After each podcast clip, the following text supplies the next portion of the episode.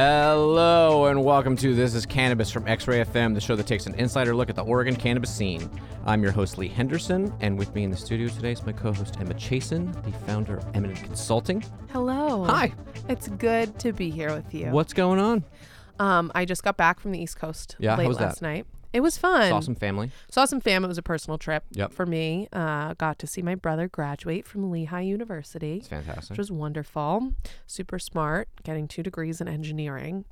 As you do. Great. Mhm. What kind of engineering? Um, so he is Structural, chemical? He's in an interdisciplinary program where he does a lot of product and fashion design as well as uh, Cool. development manufacturing um, and uh, also has a degree, I think it's in structural engineering. So those are his two degrees. One of Yeah. them is uh, in engineering, the other one is in this like product fashion design and Yeah, 'cause the development. clothes gotta they gotta hold up. exactly. Yeah. Structurally, fashion. See what I did there? Jokes. uh, yep, we're gonna keep it loose today here, folks. Um, I'm doing well. Good. I'm doing well. I'm trying to think. We had a um, it was a pretty good weekend. We um, I went and saw Neil Young last weekend It's so at the, awesome. at the Keller Auditorium, played by himself. Mm. It was uh, pretty outstanding, I will say. Uh, and then the next day, uh, you and I went to the Cultivation Classic, We did. which was I thought pretty excellent. Of course. Yeah, Yeah. saw a lot of great friends, a lot of great people. hmm It's always Um, good to like get back into the world. My business partner and I talk about this a lot where so many of us in the industry just work remotely. We don't have a shared office. There's Yep. not like a team that you're around and it can feel a bit kind of isolating. Yep. Um it's Very kind of like compartmentalized. Exactly. Hermit shell, where you're like, oh God, are these problems that I'm having universal? Are they just specific to me? And so it's always good to come together as a community, get to see people who like I truly love and never get to see because we're all super busy Yep. working on our own stuff, hustling, um, and get to just talk about our lives, shared problems. Uh, the speakers this year were great. So yeah, it was a good time. It was a great it was a great event. Uh, congratulations to the Cultivation Classic crew, by the Mhm. way. Um, Such hard work. Uh, please send your checks to this is cannabis, uh, care of X-Ray FM. Um, so, so, so speaking of the Cultivation Classic, so uh, today's episode is going to be a look back at our. This is our season one finale. Yeah, we don't have a guest. We don't have a guest. Today it's just the family, just baby. you and me, and more. I think more importantly, it's um, like we're gonna take a break after this. Yeah. it's our Um, final episode of the season. yeah, this season finale. Episode number thirty-five. Which you like. It's a nice, Um, good, it's a nice even round number. It was an, it was happenstance that that turned out to be that when we Mhm. kind of thought about how we were going to close out. You know, because you're going to be doing a lot of tra- doing a lot of traveling this summer and into the fall possibly. Yeah, so not going to do that much traveling this summer, but I have a lot of work Right. to do this summer as Missouri's regulatory program gears up uh, for acceptance of applications. Mm-hmm. So I have some client groups that I'm working with on that, and that It's intense. It's intense. It's intense. intense. And it's August 3rd is when the application portal. So we want to have everything ready by mid to end of July. And so it's just going to be a lot of, speaking of hermit, being in my kind of hermit zone, just doing a lot of business writing, Yeah. um, which will be good and fun. And so I'll be grounded in Portland uh, for the summer, which I also enjoy getting to spend time in Portland, Sure. sunshine-ness. Uh, but then fall, definitely maybe Doing some more traveling. Yeah, exactly. So, um, and I am going to be, you know, continuing to spend. Uh, I'm sort of on a break from things. You know what I Mhm. mean? Um, uh, you know, interestingly, we haven't really discussed this on the air, but I uh, have. I, you know, I left my company, Hi-Fi Farms, a couple months back. Um, it's not something I really talked about publicly. Uh, because it just I felt like I didn't want it to kind of get in the way of this show, you Mhm. know what I mean? Mhm. Uh, and for other reasons, I guess too. Um, but yeah, so like I am sort of on somewhat of a professional sabbatical, spending a lot of time uh, catching up with my children, whom I Hmm. didn't see for about four and a half years, Yeah. uh, and my wife, whom I also didn't see for about four and a half years, uh, and doing that, and then just like, and then, um, and I'm also just like doing some personal stuff. You know what I mean? I'm just sort of like recalibrating in a lot of ways, unpacking sort of my experience, having been a, you know, uh, the having been like a business owner, and and uh, and then what that all that I learned and grew from, and you know, and did poorly. Mhm. um, so that's what I'll be doing this summer. Plus a lot of I'll be doing some traveling too, certainly. But and then just but also I'm going to be I've really been enjoying um, I feel like I joke that I'm sort of like in my like John Lennon house husband years right now, you know, and I'm spending a lot of time with my kids and like doing, you know, like taking care of my kids and and taking care of the house and stuff. And I've actually been really enjoying that. Good. I mean, to have the privilege and opportunity to take that space and time to process and really think about the last four and a half years, mm-hmm. which I mean, Pretty intense. pretty intense. And working in the cannabis industry feels more like 20 to 30 I would say. years Yeah. of just I've like. definitely aged. 30 Yes, years. I yes. I've shaved my head bald now. I have no hair.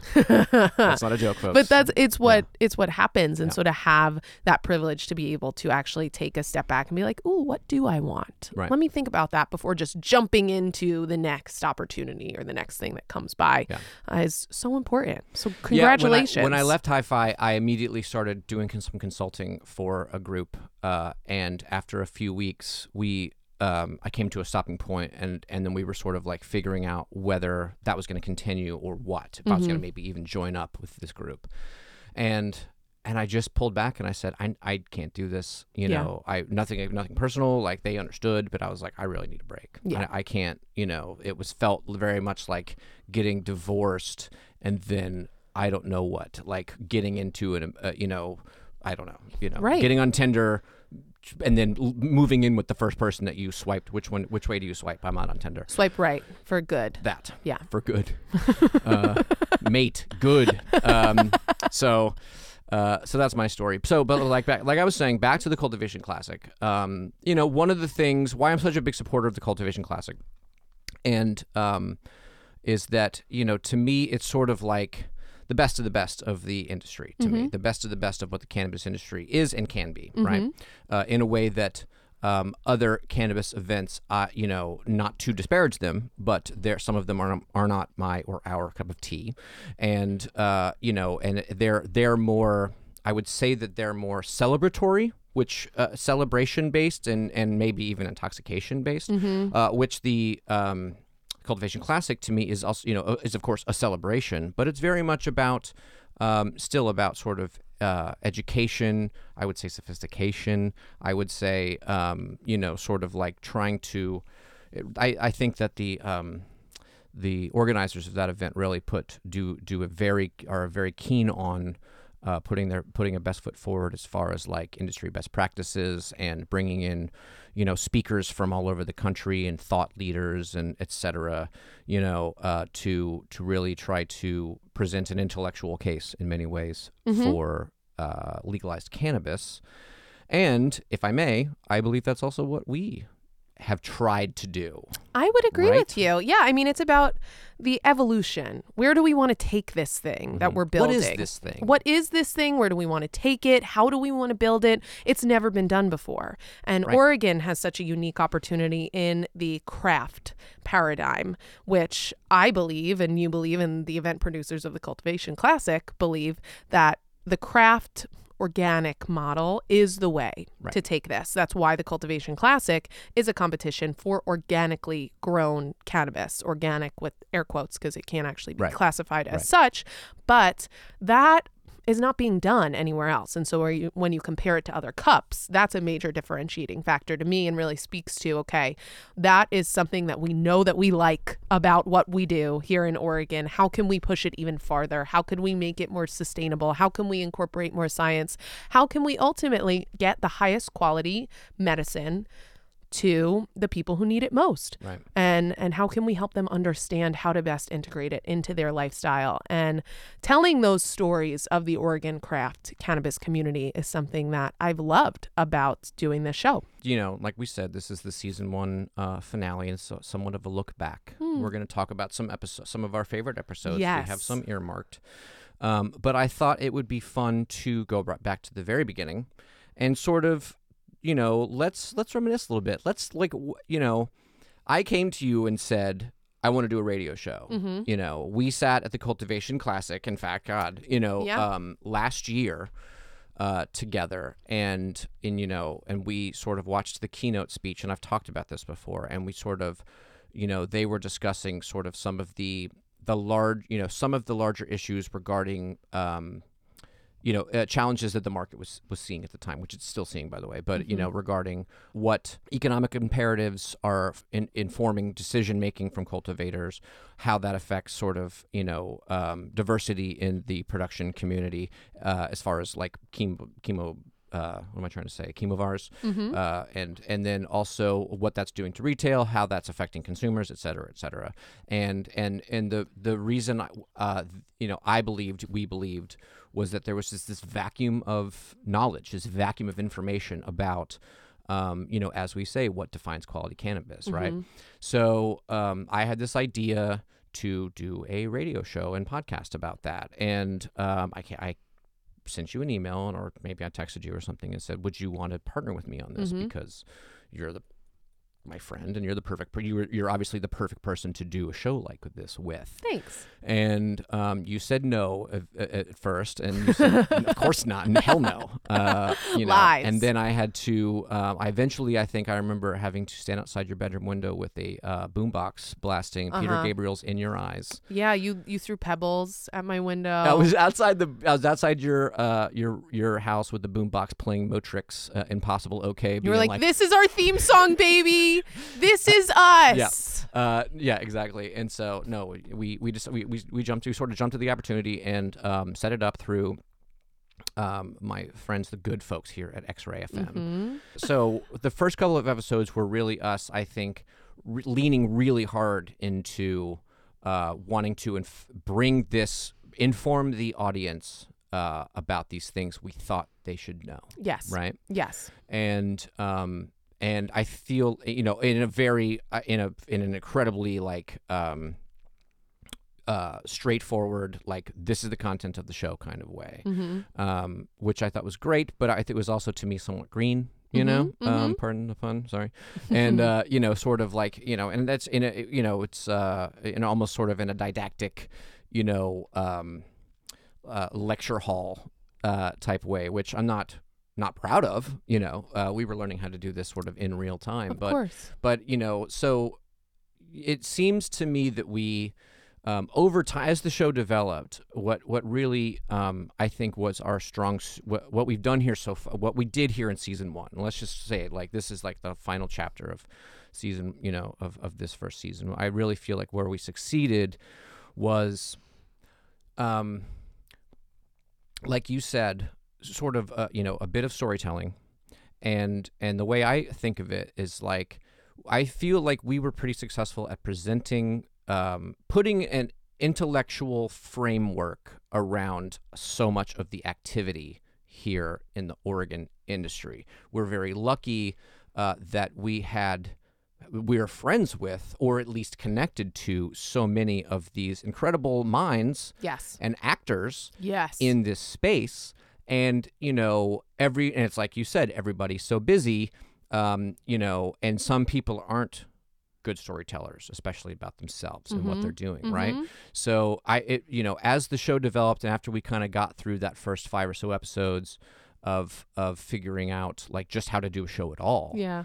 it really became we should bring these people in we should we should talk to these folks and, and like you know and and we both had enough a cursory enough uh, amount of information on what they were doing enough to be curious about it and enough to ask informed questions and and tell the story to you know to me of and again i'm not saying we hit all the important issues. I'm not saying we spoke to all the important people. I know um, there's a you know we were um were we were sort of I wouldn't say hamstrung but you know we were um it was easier to book somebody whose phone number we could just text them and say hey are you free on you know Of course. And I mean, you're always going to leave people out. You're always going to uh, give a certain tailored uh, construction of of who you know, who's in your circle, who who we knew had good stories to tell. Right. Right. That doesn't mean that they're all of the stories. They're but not I all the think that one of the most important things about my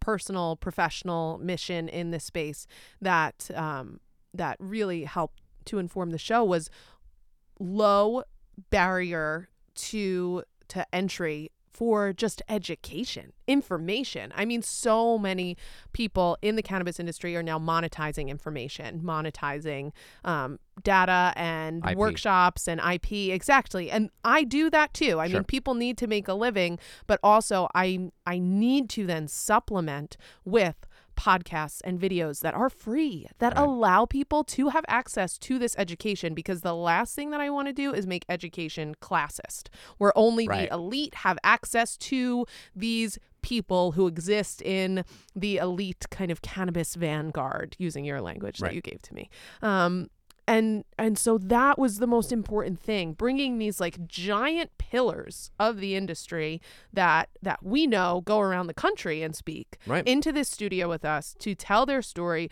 so that listeners across the world can have access to that type of information where they don't need to pay hundreds of dollars for a conference ticket to see them go speak. They don't need to pay money to get access to a webinar or a lecture or whatever it may be. Um, mass education, education for the masses. That is what it's about. And you know, I want to stop right there and say, like, a, a real, a real thank you to X-Ray FM for giving us this opportunity, giving us this space, letting us use this studio, giving us airtime to Yes. bring, you know, to to invite these people in, try to, you know, really, um, you know, take what they're doing. Some of some of uh, some of which is really high level, nuanced, difficult stuff Mm-hmm. try to bring it down to the street level and then put it out Yes. you know i mean like we wouldn't we wouldn't be anywhere without the our x-ray fm Oh my God. so So, grateful just wanted for to say X-ray. that but yeah so i mean so like you know so to get back on track i was um you know so so i really do feel like the show kind of became um, taking a look at the industry, we had a lot of editorial. I mean, we have complete freedom here, so we had the editorial sort of, um, you know, uh, freedom to to to choose what stories we thought were important to tell, mm-hmm. and then invite the people whose stories we were, you know, whose stories we were interested in in Mm-hmm. to tell those stories. Mhm. And like I said, provide sort of like an, uh, like a like a like an intellectual frame around so many uh, so so much of the activity going on in this industry which again like is this completely sui generis you know first of its kind thing and um and so much of it is like abstract esoteric you know uh, I mean, certainly, you know, certainly nuanced. Some of it certainly very, very difficult when you speak to a person like, um, you know, Sheena, Sheena Vanderplug, Adie Rae, you know, a Mhm. lot of some more of the the doctors that we've had Mm-hmm. on. Um, but yeah, and and and and I will say, like, I feel like we've been, we've done a decent job. I feel like our batting average is like above 500, Good for us. which is good if you don't know baseball. I don't. Uh, which I don't really either, but I know that. Yeah, yeah. Sports. Uh, you Good know, like our sports. I feel like our I feel like our batting average is like pretty decent. You know, we've Mhm. definitely had some clunker episodes, all of which is my fault. I wasn't there for any of them. Yeah, Just kidding. yeah. Emma's Not never really. been on a bad episode, Ah. uh, and I have been on all of them. All of them. As the I narrator, am nothing without it's you. just uh, uh, no. as far as this show goes, I've never, I've, I can't remember in my, and I'm, I mean, I'm a pretty harsh self critic, but like every sh- every show that I've really been unhappy with after the fact, after it's like edited and and packaged up, and there's been a few. Um, certainly has always been because you weren't here, and I either didn't have whatever juice you give me to like do my thing, or the interplay that you and I have, or you, then, or especially your participation with the guest. Well, thank So, you. You know, I will say that it has been so nice to be able to not do any of the prep work for this show. So I'm just going to tell that to the listeners that Lee does everything. I just get to show up and talk to the guests. And sometimes, if I'm learning so much, I don't like to speak. I really only like to speak when I feel like I have something important to say. Otherwise, I'd rather be quiet and soak up all of the information. And so, to have that freedom where you just get to lead the conversation and I just get to sit there and soak up all of this amazing information is a pleasure. And it's because you have done all of the legwork. So, It's uh, it's something that we, you and I talked about early on because I was I was concerned about uh, sometimes when I felt like I would dominate an episode, and I you know I was very conscious of um, you know if someone were to sort of do a, an audio playback and do a percentage of uh, of White like man speaking. Yeah. yep. yeah and and i was super i'm very conscious of, of that you know of stuff like that and and um you thank you for eventually you were like stop don't worry about it you know what i mean like I, I just a little bit of ass it. covering here for me you know? um, but but yeah i mean uh, i've really enjoyed you know i mean we're coming this will be episode 35 we did i think we did we took a long break we took about a month off Mm-hmm. a couple months ago now i guess but um but we did we did something on the order of 30 shows in like 32 weeks or Yeah. something crazy Oh, yeah, which we've was been like pretty intense this for a year. Yeah. A lot happens in a year. A lot happened for me. A lot happened for you. Um, I left the personally, professionally, like there was a lot of flux happening, and so it's been cool to have the show as like the constant in a sea of ever-changing variables. last thing I want to say before we take a break, and um, is you know continuing on with sort of my little spiel here, uh, which is you know I feel you know like I said we're very thankful to X-Ray to have allowed us to do the show, this first season of the show, and doing you know pre- presenting, really thinking about um, you know all the various actors in this industry and the interesting things that they're doing, um, and not only being able to present this to uh, our our Oregon listeners, um, which was obvi- which are obviously on the radio, are that's our audience. But then, um, you know that so to so to inform the Oregon market, let's say, uh, as to what's going on. Um, currently, but the other thing that I think is cool about this show, if I may, is that uh, you know the people who listen to the show on the podcast, who are behind us as far as the the recreational movement goes, can either you know can either see these some of these stories these best practices stories and some of this really high level science and this really you know or you know like a like take a figure whom we'll talk about in the second segment like jesse long from green source gardens who really you know can talk about outdoor cultivation in a way that was like complete so interesting and elucidating and uh you know informed and and and, and passionate you know what i Mhm. mean and and so if this you know like so being able to sort of have people in different markets who are interested you know either they're developing legal cannabis markets or or um yeah they'd like to um sort of having this i'm not gonna at all say that like we're an influence because we're not all we're doing is telling the stories you know? It's Mhm. these people it's our guests and the it's the that you know and the p- things that these pe- these people are doing that's the influence. But Right. being able to share that with you know in a way that th- may not have happened in I uh um may not have happened uh what's the word I'm trying to say? Otherwise, otherwise. Thank you. See? I'm nothing without you. Uh you know is is cool you know like and that's um that was really that's been really gratifying uh, yes, I think for accessible me and for us. education and helping to advance the evolution of this industry. So, okay, so we're going to take a break. And um, when we come back, we're going to go through uh, some of our favorite episodes uh, and then a last recommendation for the season. And, uh, and also, fun fact, and uh, we're going to ourselves define quality cannabis. Ooh, going to put you in the hot seat. juicy. Yeah.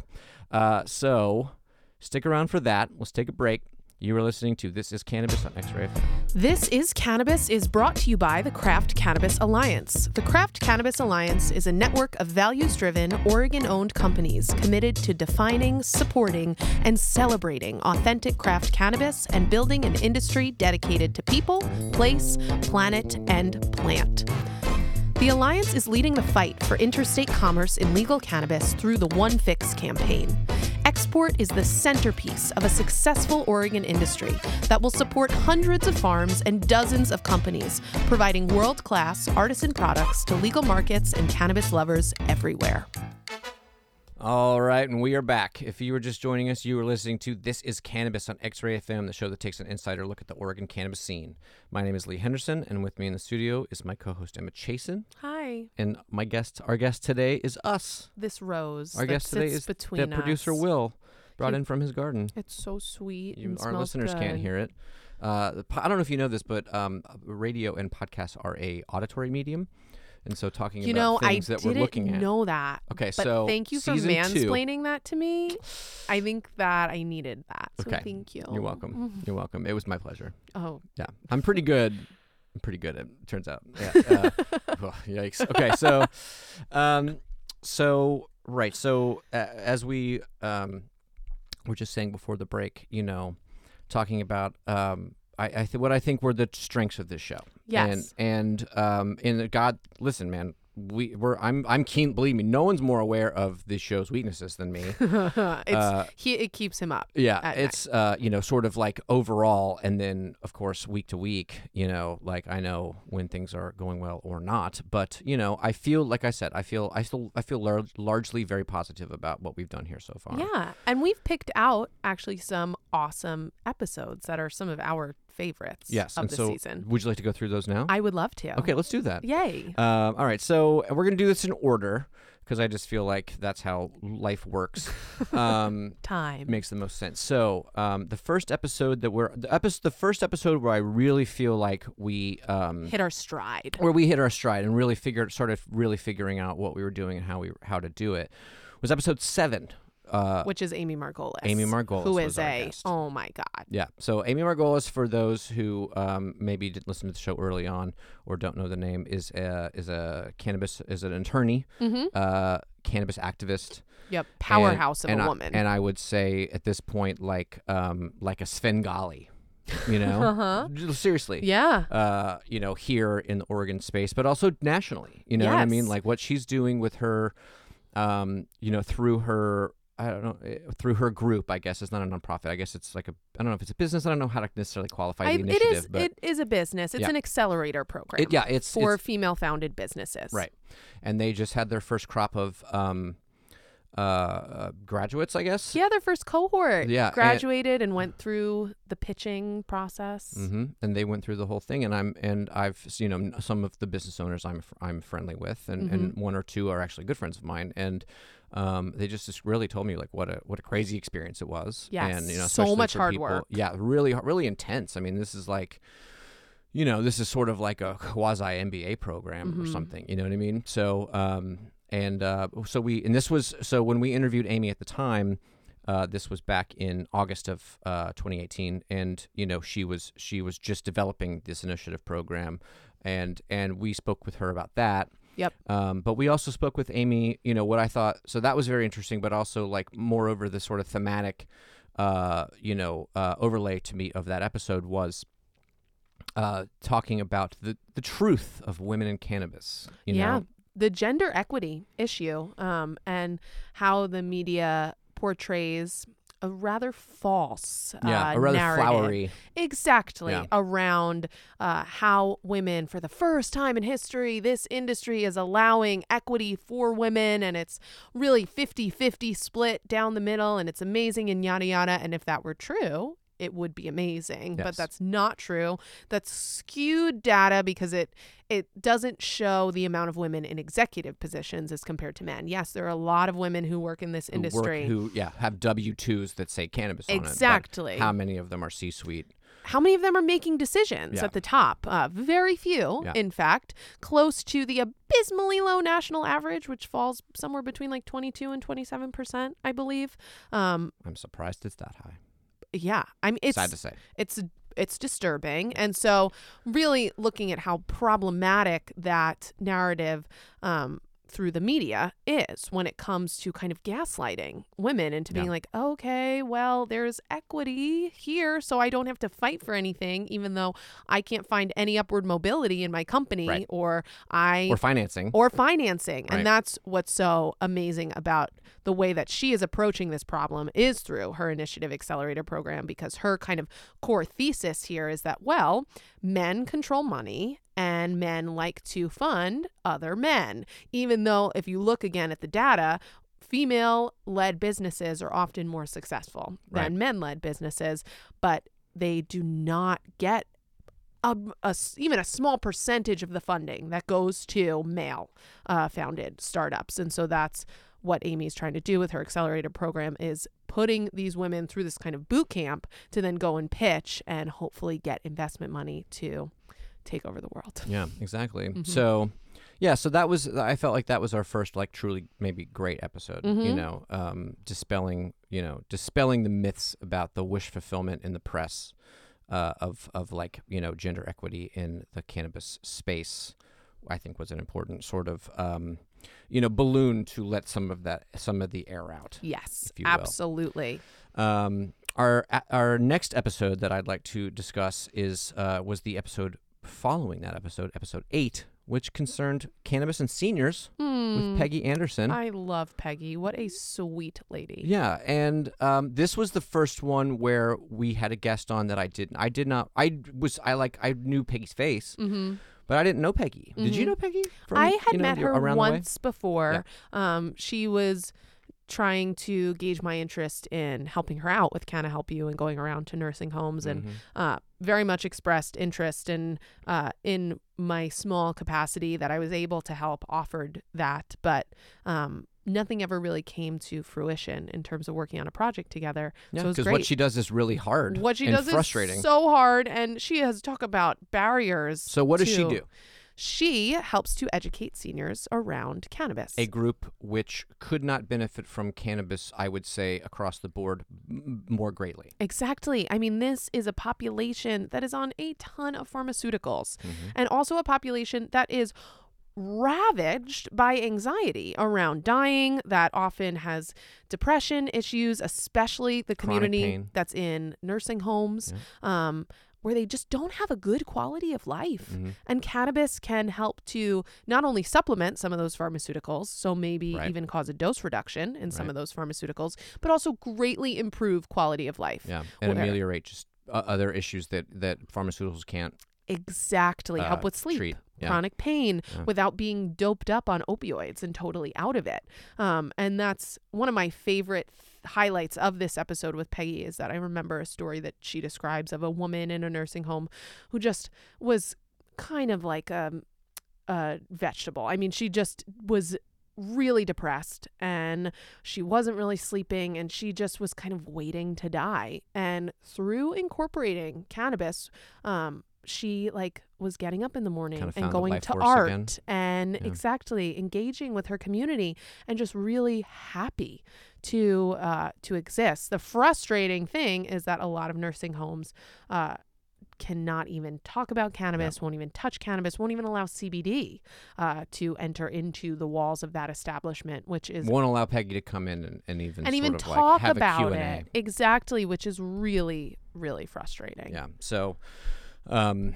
yeah, and and I just want to I want to thank Peggy for coming on, and I also want to thank Peggy. I think I've mentioned this on the show before, but Peggy actually um, has has since been. Um, communicating with my mother who- uh, Awesome. who you know lives in a prohibition state and um, but you know has you know some um, things that she or some issues in her life medical issues in her life uh, hope she doesn't mind me talking about this on you know um, but as you know has has uh, befriended my mother and, and been somewhat of a of a therapeutic cannabis advisor to her and so um, yeah just personally you know what a great what a great woman and and what an important subject you know and one frankly that I feel like kind of isn't as sexy as some of the other topics that we've had, which was why it was important to me to have her on and have her on like early. She was Yes. episode eight because like I really did want to have this show be, um, you know, uh, not just uh, sort of like popcorn, uh, you know, um, content. You know what I mean? Like Mhm. this was this is a this was I wanted the show to be a little to dig a little deeper than that, and I feel like that this may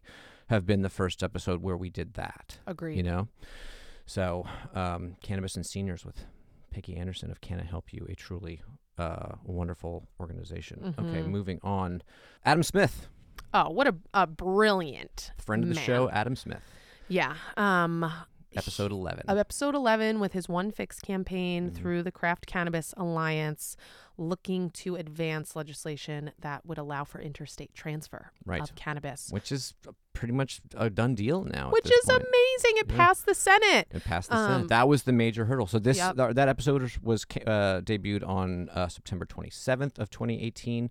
It is now um, late May of 2019, and that bill is unless something less like something crazy happens, that bill is headed to the governor's desk for signature. Yeah. Which is, I Um, mean, wh- congratulations to Adam. Oh, what like an eye of the tiger, like Yeah. ooh moment rally. Um, because the way that he describes the story is this idea of um, Oregon's cannabis market is crashing, failing horribly. That there are small farmers who have been doing this for the last century through black market that are now going out of business. People um, who are committing suicide because they just are losing everything They've everything. lost everything. Yeah. Exactly. I mean, it's it's awful. Talk about like a really major problem Yeah. in Oregon, and um, his solution to it is not limiting licenses. It's not limiting kind of free market capitalism there or increasing barrier to entry to join the industry.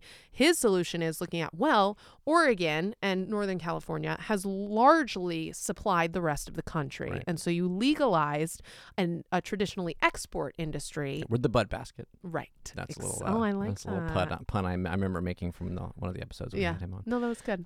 Um, but legalizing an an export industry Right. and then confining it to the walls of only four million people in Mhm. Oregon. Um, I think only like fourteen percent of which actually Yeah, consume. any regular. And that is deadly. I mean, it has been deadly. I think just now we're starting to creep out, but I mean, there's been a lot of fallout and a lot of shakeout. Uh, a lot of companies and people have suffered and gone out of business. And so, what Adam is trying to do is open up those walls, allow us to send product to Nevada, where you you don't even have to go through another state. right. That's illegal. You do it from one state to another. that have that both have recreational laws. Exactly. Exactly. Um, and when he started this, he he describes people being like, "Oh my God, are you crazy? Like interstate right. Export transfer?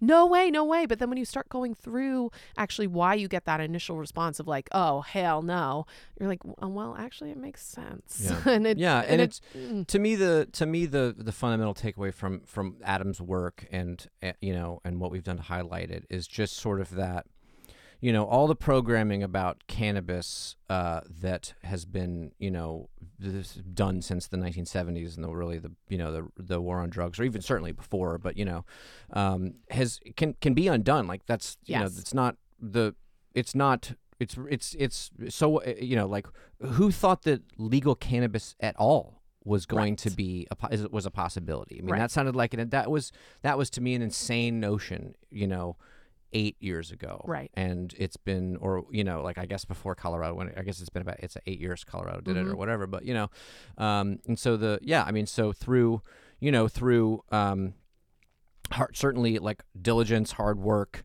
uh, some political you know intelligence and and just sort of like um you know kind of an activist mindset and uh, you know a warrior's heart but and also like a and like a just like a bit of belief that this that things are possible Right. And that it, it will happen, but how long will it take? Will we arrive at interstate export or the ability to export when already we have all of our small farmers are lost and we only have five big companies that own everything in Oregon and Right. we've decimated the Oregon craft industry. And so that's where Adam is really leading the charge of like, no, no, we cannot wait eight years. We No. cannot wait until the federal until government we cannot wait till gets- Donald Trump's out of office. Exactly. Yeah. Exactly. We need to do this now. And the first step to that is um, having the governor be like, the governor of Oregon saying, yes, we could we could theoretically. Yeah. Then the next step is a is a larger national campaign where the federal government then has to say like, you know what, we'll kind of turn a blind eye. We're not going to prosecute you. We've been turning a blind eye this." Exactly. this, like low these whole this whole time Exactly. Um, but what an amazing like pioneer to go out Yeah. and and be the one who actually leads the charge. Yeah, So- and he's been on a few times, but the first time he came on, I thought was a really was a you know that was that was the one we do, we chose to highlight. Yes. Um, so moving on, and speaking of the war on drugs, uh, our next episode, episode twelve, uh, was one that was titled "The War on Drugs is a War on People." Mm-hmm. Um, that's what I'm, I'm actually, uh, you know, relatively, um, I'm spe- specifically proud of. I did a lot of, uh, a lot of thinking and reading and prepping for that episode because I really wanted to, you know, sort of say my piece on it, you know, and and uh, in the in the introduction. Um, and so that that episode, uh, we had, was we had a couple of state senators Yes. one of whom in the studio, which was Mhm. amazing. Senator Lew Frederick, who um, has has really been, uh, and then Senator James Manning was called in from phone. He uh, by phone. He lives in Eugene, um, but you know they they were working on, I believe, in you know is now passed or will pass. Uh, criminal expungement legislation, making it automatic, and Yep. and really trying to undo um, some of the most egregious, um, you know, you can't you can't give people their li- you know their the time of their lives back that they spent in jail but at least now that they've uh, you know they're they they should not be in jail any longer for you know certainly they should not be in jail any longer for something that's now legal Right. and they should have these things that now you know these things that are uh, these criminal offenses that may be barriers to a lot of things that um, non-felons or non you know formerly incarcerated people um, just sort of take for granted you know wiping those off of their record so that they can sort of you know have the Yes, same rights as everybody else. and else wiping them off immediately, not having them need to like come in and sit down with somebody and go through that process, making it immediate. Um, it's a huge problem in cannabis, and it's something that I mean, as both of us, it's we're the both least we can do it's we're very white and so to have this conversation around uh, the disproportionate like complete uh, destruction of minority communities due to the war on drugs actually a really calculated Yeah, okay, yeah. I led destruction. the I led the the episode with uh, a quote, a long quote from um, John Ehrlichman, who worked for Richard Nixon, who pretty much said, "Yeah, we started the war on drugs so that we could bang on hippies, you know, anti-war hippies, and like the and the the, the Black Panthers, yes completely destabilize Yeah. their communities the, the the civil rights community." Exactly. And as white people who now get to participate and profit in this industry, um, who I have never had any kind of drug charge or even experienced that in my family at all. I think it's such it's such an important conversation to highlight and provide a forum for the people who are doing this very important work, the a forum for the people who have been actually affected by the war on drugs, and just be able to give them an opportunity to tell their story Yeah. and Talk um, about the work they're doing. exactly. And we did so that so the first half of that show was uh, like I said the two state senators that we had um, on, and then we we pivoted. We had a phone interview with um, a guy I know who lives in Los Angeles. His name is Adam Vine, and he has a really truly great organization called Cage Free Cannabis in Los Angeles, and they talked about the work that they do. Um, again, with a mission of you know. Um, uh, racial, you know, I would say, let's just say social social justice is, you know, regarding the the issues that the war on drugs have specifically war on drugs focused. Mm-hmm. Um, all right, I want to keep this moving along here. We have a couple more to go to. Um, episode 14, Jim Belushi. What a fun, what a fun interview. I mean, also a fun moment for us to have a celebrity Sure, in someone the who's studio. someone like, you know, I'm for. I was born in 1977. I grew up with on Jim Belushi's movies, and you know, like Mm-hmm. certainly like About Last Night, The Man with One Red Shoe. Uh, I'm trying to think. There are certainly a couple of others, you know, uh, that like he just sort of like was a guy, you know. And then I was a major John Belushi fan, Animal House, and all those Mm-hmm. those movies. And um, and then he like so John, so excuse me, Jim Belushi owns a cannabis company here, Yes. and he um, came in and we interviewed him for the hour Yes. and talked all about and uh, talked all about his his operation. And so here's here's what I and I was saying this to you before we um, Mm-hmm. or why I, I chose this episode to or to want to highlight is that I mean it was fun having a celebrity and of course Sure. you know it's fun um, and and you know but but the thing that to me the thing that was specifically cool about Belushi was that you know, you see these celebrity endorsement deals. You see, um, uh, you know, any everyone from like I think probably let's say like you know Rihanna to I know Seth Rogen's coming out with something. Certainly, you have like the Bob Marley fiasco, Whoopi Goldberg. and Whoopi Goldberg. You have Willie Nelson, um, you know, and these people who are sort of like slapping their celebrity name on these. Um, on on these products, white labeling them, uh, which I, I don't mean to sound negative or you know make that a pejorative, but you know what Belushi has done instead, which I think is the better way to go. He bought a farm. Mm-hmm. He moved to that farm. I mean, he's got houses in different places, but like he's got a farm in Southern Oregon, and he like staffed it up. Yep. And I mean, it's not like the guy went back to school and got a master's degree in soil science, but like he's there and he's like doing the work and he feels mission driven to be doing this. This isn't just like a f- ancillary revenue stream for him, Right. right? Like, yeah, the property more so informed his decision to start a cannabis farm. Uh, is what I got from him is that like he loved Southern Oregon and that Rogue Valley so much that he wanted to start cultivating really special medicine. And I also really appreciated his approach where he at the time of the interview was only doing press in Oregon. So he wasn't doing anything on the national stage. He wasn't doing anything outside of Oregon. He was really trying to cement himself in the Oregon community and he still like pay respect. Exactly. He still himself shows up to dispensaries for Yeah. vendor days. Yeah, he's and like ground level dude. Exactly, and does that. And I really appreciated that kind of groundedness Yeah. from him that there is more substance behind just the having your your name and your face Yeah, on it's a, products. it's it's it's a really I think respectable way to leverage your celebrity.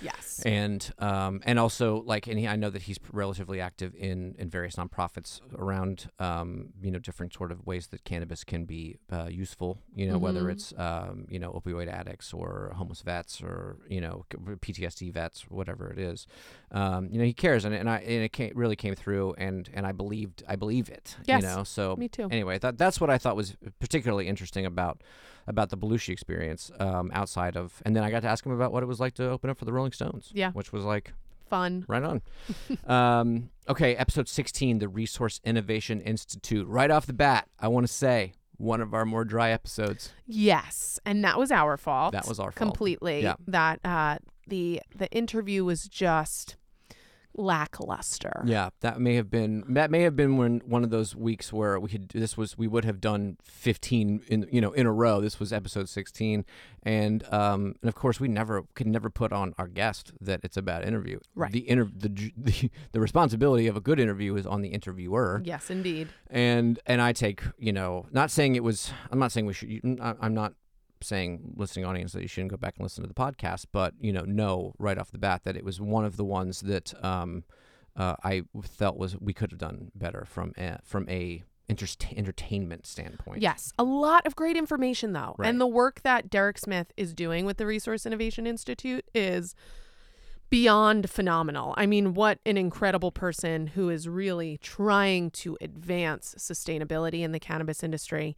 Um, and and looking at opportunities to make all of these indoor facilities popping up actually be environmentally friendly. Yeah, it's I so mean, important. it to me so the reason i really wanted to so i mean i you know um rii the resource innovation is to like you know derek's a friend of mine i've i helped i sort of was there at the beginning of when he was trying to figure out if this was something that he should do and i like you know um i helped i put him in touch with people like jesse horton and jeremy plumb who like you know eventually joined his board of directors and really tried to you know do as much as i could in very small ways because i you know but to help that organization organization get off the ground because i felt it was so important. This is why like you know um, environmental sustainability i- i- you know is important in every regard in every industry but especially in cannabis because of the respectability politics problem that it faces still. Um, you know the heavy regulation it comes under i feel like you know cannabis is going to be the first thing um, that will be uh, you know attacked by regulators or lawmakers if you know should there be another drought in California for instance should you know uh, God willing that carbon uh, law you know better carbon um, legislation comes out of the federal government. Car- you know I mean like I've always said like the dirty secret about cannabis production if you're doing it if you're not doing it outdoors and probably even when you're doing it outdoors unless you're green source gardens or something is like how um, uh, how intensive it is, how much water it uses, how much uh, power it uses because of, on the environment. of lighting and then air conditioning systems and dehum- dehumidification systems, et cetera, et cetera, et cetera. Mhm. So the mo- the you know the more you can do to mitigate those issues, um, because of the very very very you know real kind of threat and you know uh, of uh, of climate change that we're facing, um, you know, so like there's there's a there's a there's a and then of course you can and then from a practical standpoint like you save money if you go led you Yep. save money if you do this and do this. I mean so there's like an economic imperative there's a philosophical imperative and then also there's just sort of a realpolitik imperative. Like hey Ga- california growers if you're growing in some massive you know uh, warehouse um, you know you're you're probably you know you could have you could really run into issues down the road Nevada, you, know? have no water. Right. You exist in a desert. Right. Like that that's real. Yeah. What are we doing about it? And Yeah. so they they started this really incredible, you know, national group to Yep. to pr- you know not only press these issues but also offer solutions. Uh, due to their you know because they they had backgrounds in various backgrounds in environmental sort of sustainability, et cetera. Mm-hmm. Um, anyway, so that's you know I feel like what's so the rub to me is like this is a group that I feel super strongly about, and a group that I feel like couldn't be doing more important work, and it wasn't a great episode. Yeah. you know. Sorry, Um, guys. But uh, there you have it. So okay, uh, episode eighteen, uh, our first. Uh, visit from Dr. Adie Rae. Uh, Mhm. that episode was called "Cannabis's Role in Tackling the Opioid Crisis." Why don't you? Can I tee up for you? Who is Dr. Adie Rae, and why is she so amazing? Dr. Adie Rae is a wonderful uh, neuroscientist who has spent much of her career studying the uh, pharmacokinetics of cannabis and its role in our opioidergic system. So I said some uh, words in there, Mhm. but uh, really looking at how cannabis can potentially supplement opioids for the management of chronic pain and how cannabis can help opioid addicts actually come out of that Right. addiction. the interplay between the cannabinoid endocannabinoid system and the opioid system Exactly, exactly. in, in someone's body. Exactly. And I mean, this is a huge crisis in the United States right e- now. I've said it before. Life expectancy in this country is going down for the first time in since I think World War One. Yep. As a Because of result opioids. the opioid crisis. Yep. And uh, Dr. Adie Rae not only outlined her research here that does point to cannabis's potential as a supplement to op- opioids and actually the synergistic effects of cannabis and opioids together Right. can deliver a much more therapeutic experience when we look at management of symptoms such as pain um, rather than Maybe just stemming the the possible addiction. Exactly. Uh, rather than just taking Heading it opioids in itself. But also, I think one of the most important things for me when when doing this episode was hearing her speak about how doctors are not trained on talking about taking tolerance breaks from opioids. When they prescribe opioids to people, they don't say, "Hey, take like a day every week to not take this dose and that will help bring down um, your your tolerance to the Yeah. substance so you don't have to just continually increasing it also how historically doctors have just prescribed them like candy where it is the the first thing that they go to um, and how that needs to change and actually bringing in cannabis and looking at it as a more medicinal plant um, a lot of dynamic potential there. How the ways that we talk about cannabis from that public health perspective of you want to take a tolerance break you want to start to microdose you want to do a regimented dose increase can actually help inform how we approach opioids in people. Uh, i think that there's a lot of talk in the cannabis industry of like plants over pills and yes, I'm a firm believer in botanical Sure. medicine, but also I do not want to erase the people who do actually need those pills or have become addicted to those pills where it would be really dangerous for them to just voom, stop it. Yeah. Um, and and having uh, intelligent conversations around how do we actually approach this population without stigmatizing them, without demonizing them, um, through the the incorporation of cannabis is uh, is the way, in my opinion, forward through this crisis and Indeed. out of it, hopefully. Yeah. Um, so Dr. Adie Rae, we she'll, she will be back before uh, we finish this conversation because she's, She's fantastic. amazing. She's fantastic. Um, but moving on, episode twenty, the woke bros of East Fork cultivars. Oh my god, I love them. They Yeah. have such good hair.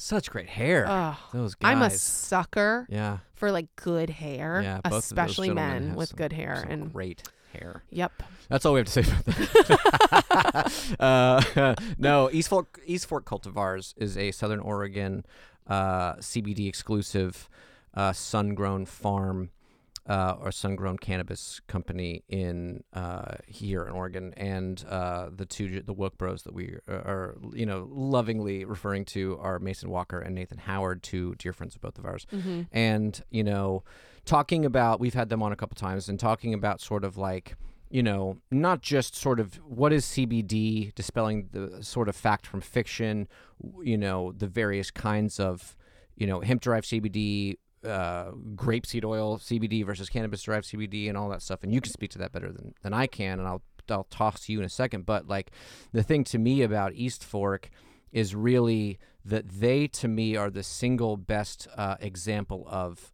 how a company how just how a company should be from a value standpoint uh, and a sort of you know. Um, from a, from a business responsibility standpoint, and and and I really think those guys are an exemplary uh, and I say guys, it's a they're a very sort of you know m- multicultural and and uh, gender dynamic company. Uh, It's just that these are the guests that we had on the show, um, and and you know they really they really walk the walk. And they really come f- to this business from a, a real place. First of all, certainly a sense of mission, um, and and and then past that why they got into it how they've conducted themselves once they got once this, you know their their entire duration has really been i feel like an example for all for all cannabis companies Yeah, I mean they've got it all. Like they're Yeah. they're a star, baby. They've got it. They have the mission. Uh, it was founded by three brothers. One of those brothers, um, who has since passed away from complications uh, due to a seizure seizure disorder. I believe it was a, I believe it was sort of akin to als or Okay. parkinson's Okay. one of those i'm sorry i forget i i'm i was never yeah okay. Um, but that's why they they distasteful when i say that they took the CBD only yeah, approach. that's why they started the company Yeah, and bought then the land Yep. And then from an ethos perspective, they really treat their people like family. They love their team and that you feel that in their product, Yeah. in their in their uh, social channels, etc. They also really do take a focus on science where they are championing breeding efforts to find minor cannabinoids and to actually create more diverse chemotypic profiles uh, with CBD dominant chemotypes, which typically only produce a certain certain types of terpenes. Uh, myrcene, for example, is like the most common one in the most dominant concentration. They are advancing that to try to bring in other terpenes into the same kind of type three CBD dominant chemotype.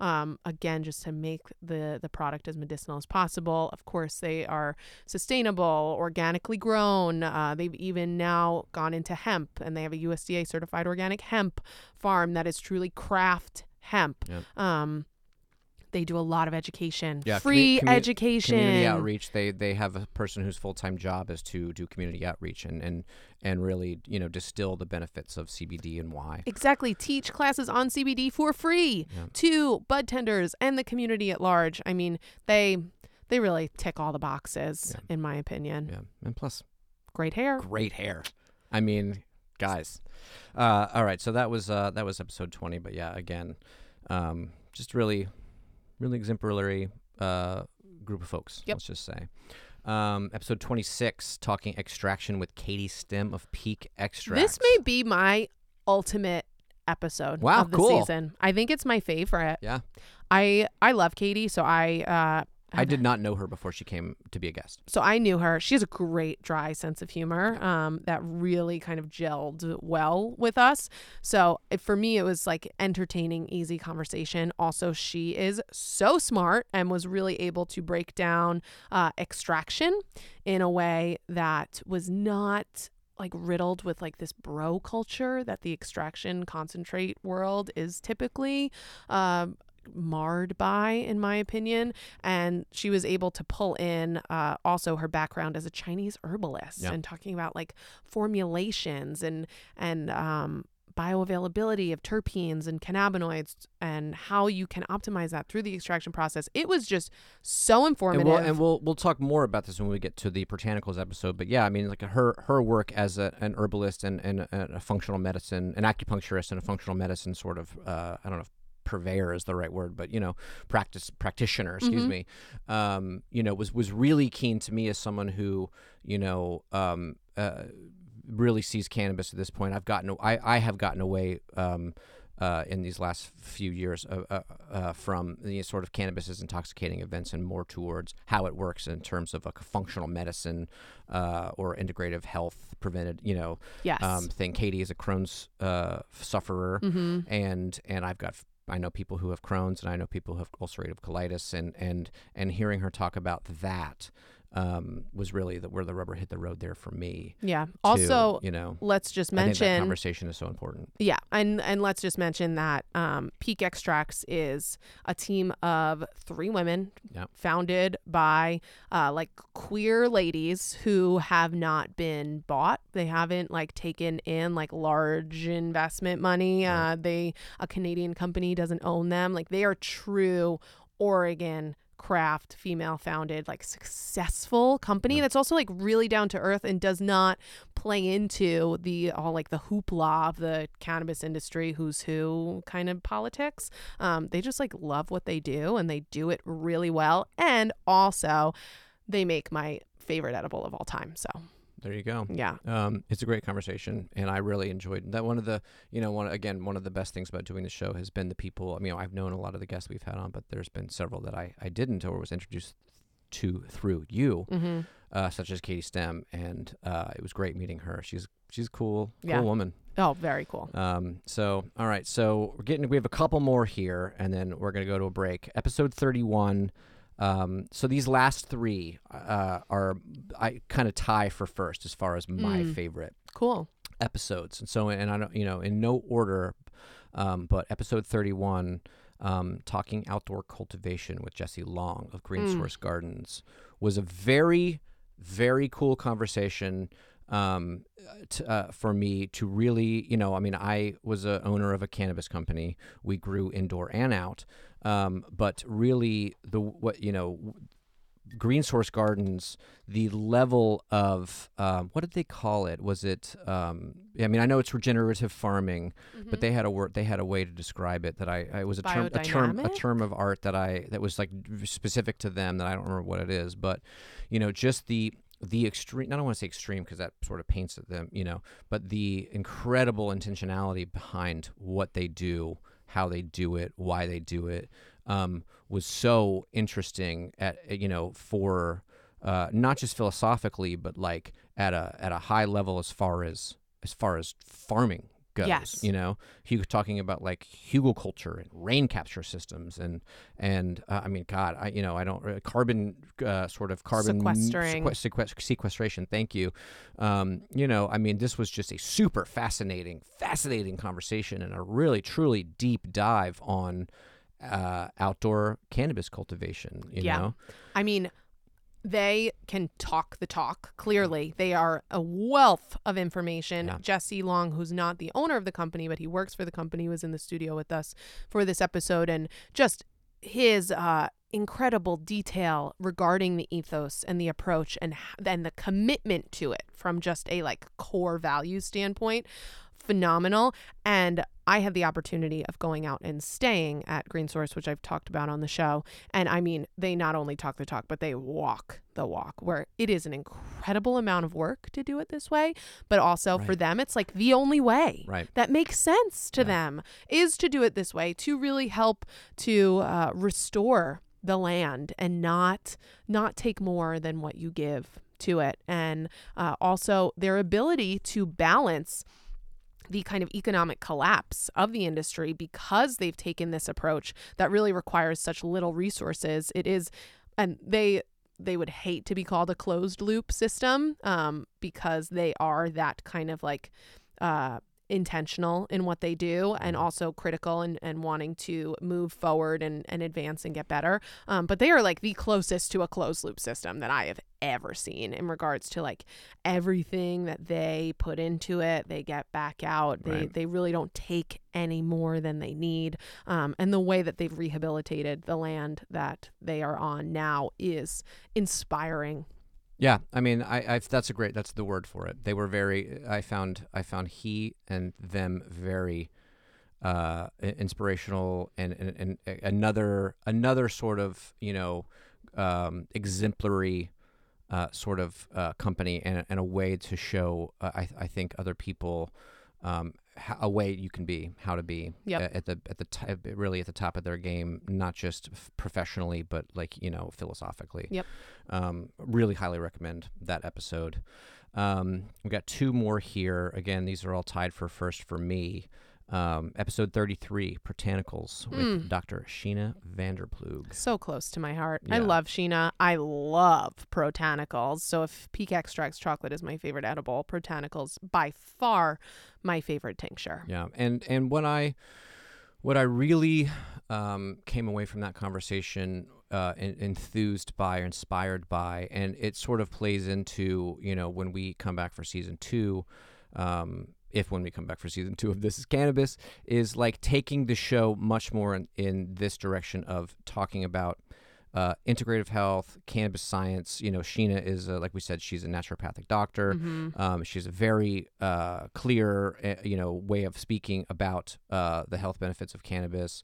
Um, it, you know, but in a very like um, you know, I would say like let's say commercial sort of way, or you know, entertaining maybe a little, a little strong, but you know, Accessible. accessible. Thank you. You know, like and and the conversation that we had sort of around sort of the bigger again to me the the the thing for me is like the bigger issues. You know, like Mhm. the bigger issue around around functional health and uh, you know integrative medicine and all of that stuff was was so you know um, that's that's the thing that is close to my heart you know as much as anything now the last episode um, which was i think uh, which is one of our best was the last episode we did with dr Adie Rae Mm-hmm. talking about the problem with potency Yeah. and so let me let me start let me let me I want to tee this up here by saying you know it, it really to me was very and this was completely accidental but it was you know this this show really started um, in many ways as wanting to sort of combat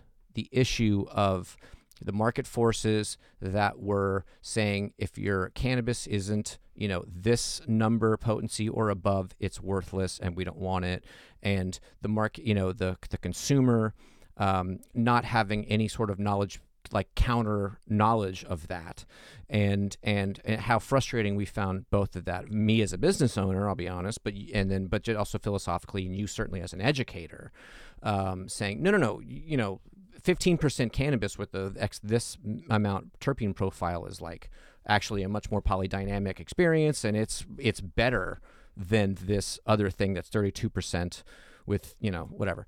Um, and so I really feel like we sort of in a in a very real way sort of like came full circle and had you know all great stories sort of have like the end and the beginning you know what I mean um, and and doing this last episode with Adie Rae which I think was so in, it was so informative and it's not just that the market forces behind the the potency issue are incorrect but it's also coming out that it's possibly dangerous that there are health risks associated with this this incredibly incredibly potent cannabis Yeah. especially in edible form and then especially like in things like dabbing you know and so um, that was just very interesting to me kind of from like a straight up screenwriting perspective you Mhm. know what i mean Yeah, came full circle. I mean, Yeah. the problem is potency, and we can dissect that problem on many different levels. Um, that's um, that like the the problem is is not only in the marketplace and how it's destroying genetic diversity and these beautiful craft varieties,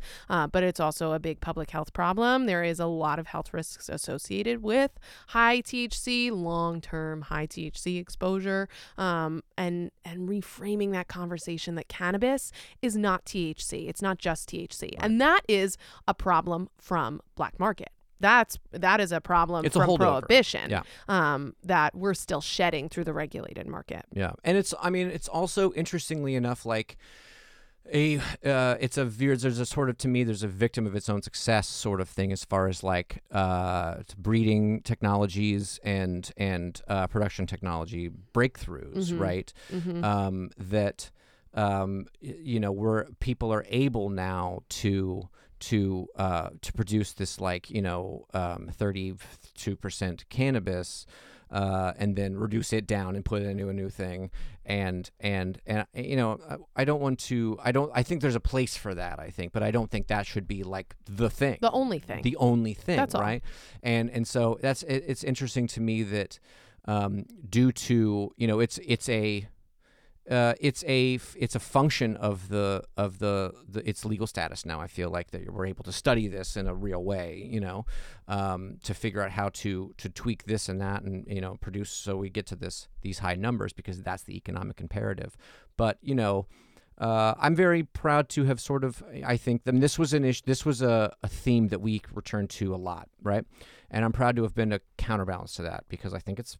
I think it's. A, I think it's. Uh, first of all, it's you know it's really it's frustrating. I think from a market perspective, uh, for for the production community, I think it's um, it's a real challenge as far as the consumer market goes because uh, you know one when you're just allowed to you can only buy one thing you know Um, and I, eh, you know, and again, this is like my stupid mantra, but like the cannabis industry, at least here, seems to have been set up by heavy users for heavy users and no one else. And that, you know, we've run, you know, there's only so many of those, right? And how do you bring new people into a market if they're having a bad experience with the thing that you're trying to get them to buy? Right. I You mean, how do you how do you convince somebody after they've gone to a dispensary and had an experience with a bud tender where the person who's who's responsible for res- respectfully and responsibly guiding somebody to incorporate cannabis into their lifestyle says, "Oh yeah, take this 50 milligram THC chocolate bar and you'll be great," and then they go and have an awful experience. Well, they think that the problem is them. Right. Not not the the high THC experience, uh, and that it's really hard to get people to come back from that, and we can't afford to lose any more people. Yeah, I mean, and I mean, like, you know, I've people have been using cannabis like this. You know, Adie Rae called it Frankenflower, but like, you know, people have been like the this this new kind of uh, breed of cannabis is like has is only you know like she called it in the uh, in the interview an experimental drug. I mean, this is brand new, effectively. You know, cannabis heretofore probably was more like eight to fifteen percent potency, right? If, if that even. and that's the thing that I feel like um, that's certainly what I remember from you know my like heavy use you know high school and college days, and and and that's sort of the thing I feel like so many people I talk to, you know, people in my social circles who are a little older, you know, maybe stopped using cannabis in their late 20s and 30s as they were, you know, doing their careers and having children and all that stuff. And they come back to it and they're like, dude, I can't, I don't like this. It's Right. too strong. You Right. know, like I'm, I lost my mind the one time I tried it. And it's like, if you can, you know, like, so, uh, so where's the balance? You know, where's the, where's the 8%, 6% stuff for, for those people? right. to have like a mellow experience and then let the people who want 32% cannabis you know but the the you know the the balance is is thwarted by this again this sort of like market imperative that it all has to be that potency equals strength equals uh what quality Dollar equals, m- signs. equals money Yep. right hmm yeah so um so yeah, so episode that was episode thirty four, the problem uh, with potency with Dr. Adie Rae, um, and uh, all right, and so that's that to me is sort of like our our best of, Yeah. you know, um, and and uh, again, you know, like final thoughts, you know, like I think we got to take a break. I think we got to take a break. I think we'll we gotta take we'll a go to a break. break and come back and do final thoughts. You're listening to this is Cannabis on X-Ray FM.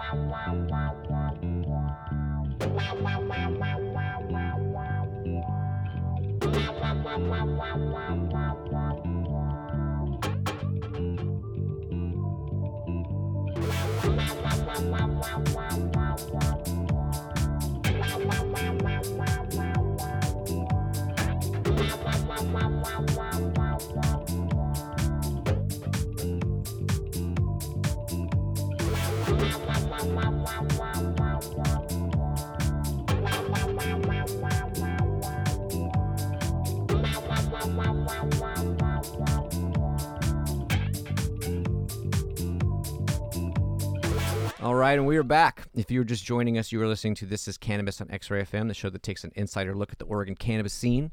My name is Lee Henderson. With me in the studio is my co-host Emma Chasen, and we are back for final final thoughts. This is our season one retrospective. It's our swan song. It's our swan song, and this is our um, this is our epilogue for season one, I guess, Yeah. if you will. Yeah.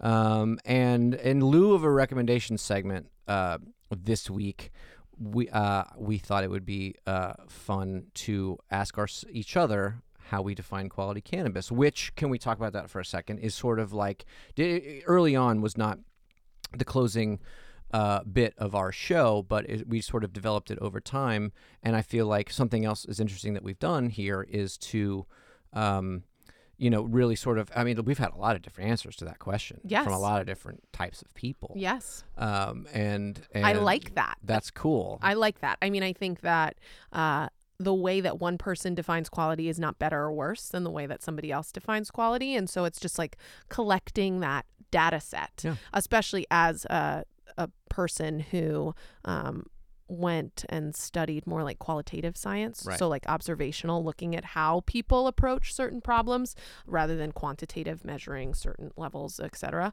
Um, it was so interesting to me to get that kind of data set from people who are coming from many different experiences and walks of life on how they define quality for themselves.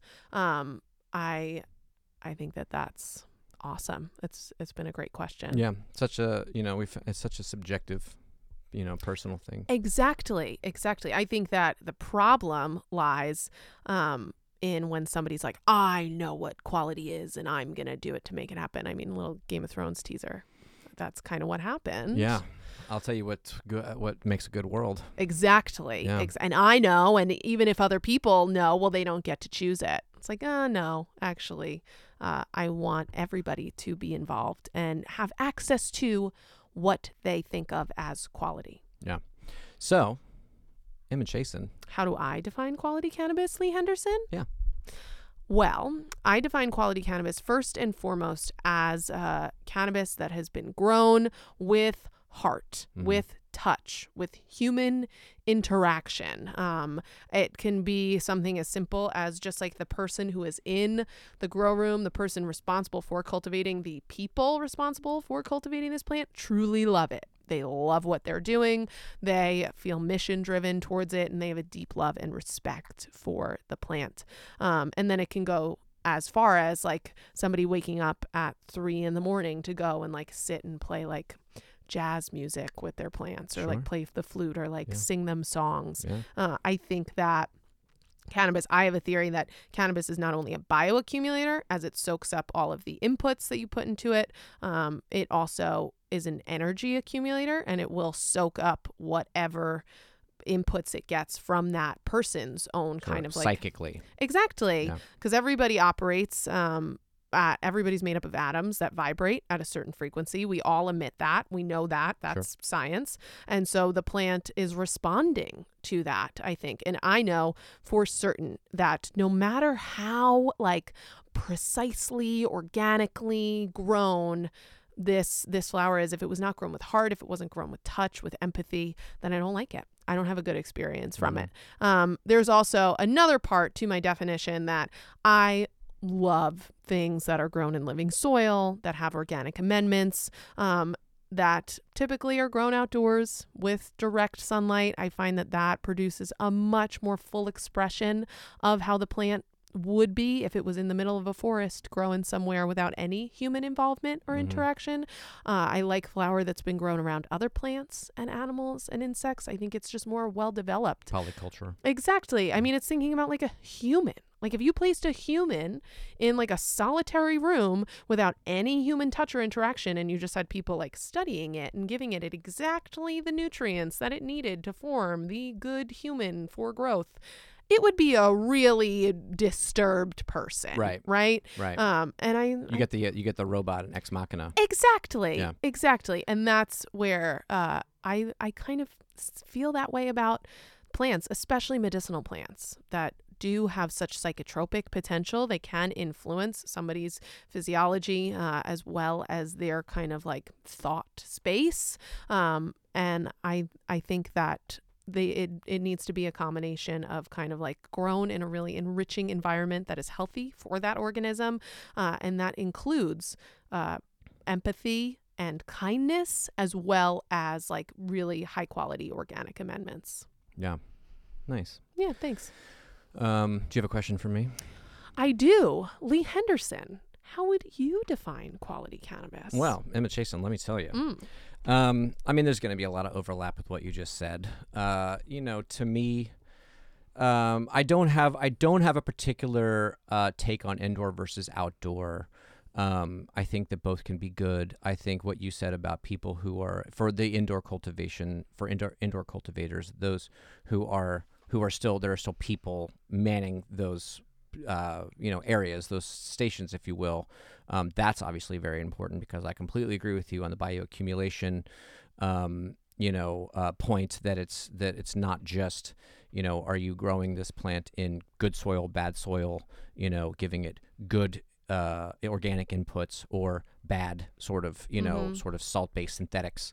Um, but it's uh, and it's not like is it a good person who's growing it versus a you know a more troubled person or whatever. But it's more just like was you know was someone who who who was trying to do a good job uh, in charge of this of this th- these plants, or was was it a, was it a was it a robot? You know what I mean? Like, Right. or what what was it?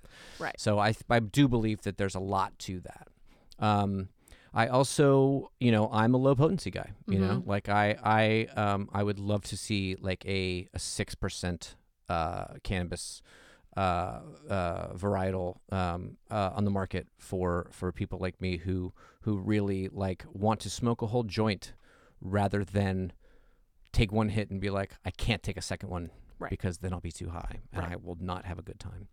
Um, you know, uh, I definitely think you know that uh, you know, as we've talked about uh, many, many times, it's it's so rote to me now. Although I forget how important it is for people to understand, like that a, a plant's terpene profile is so important to the, you know, by and large, to the experience that you know people you will have with it.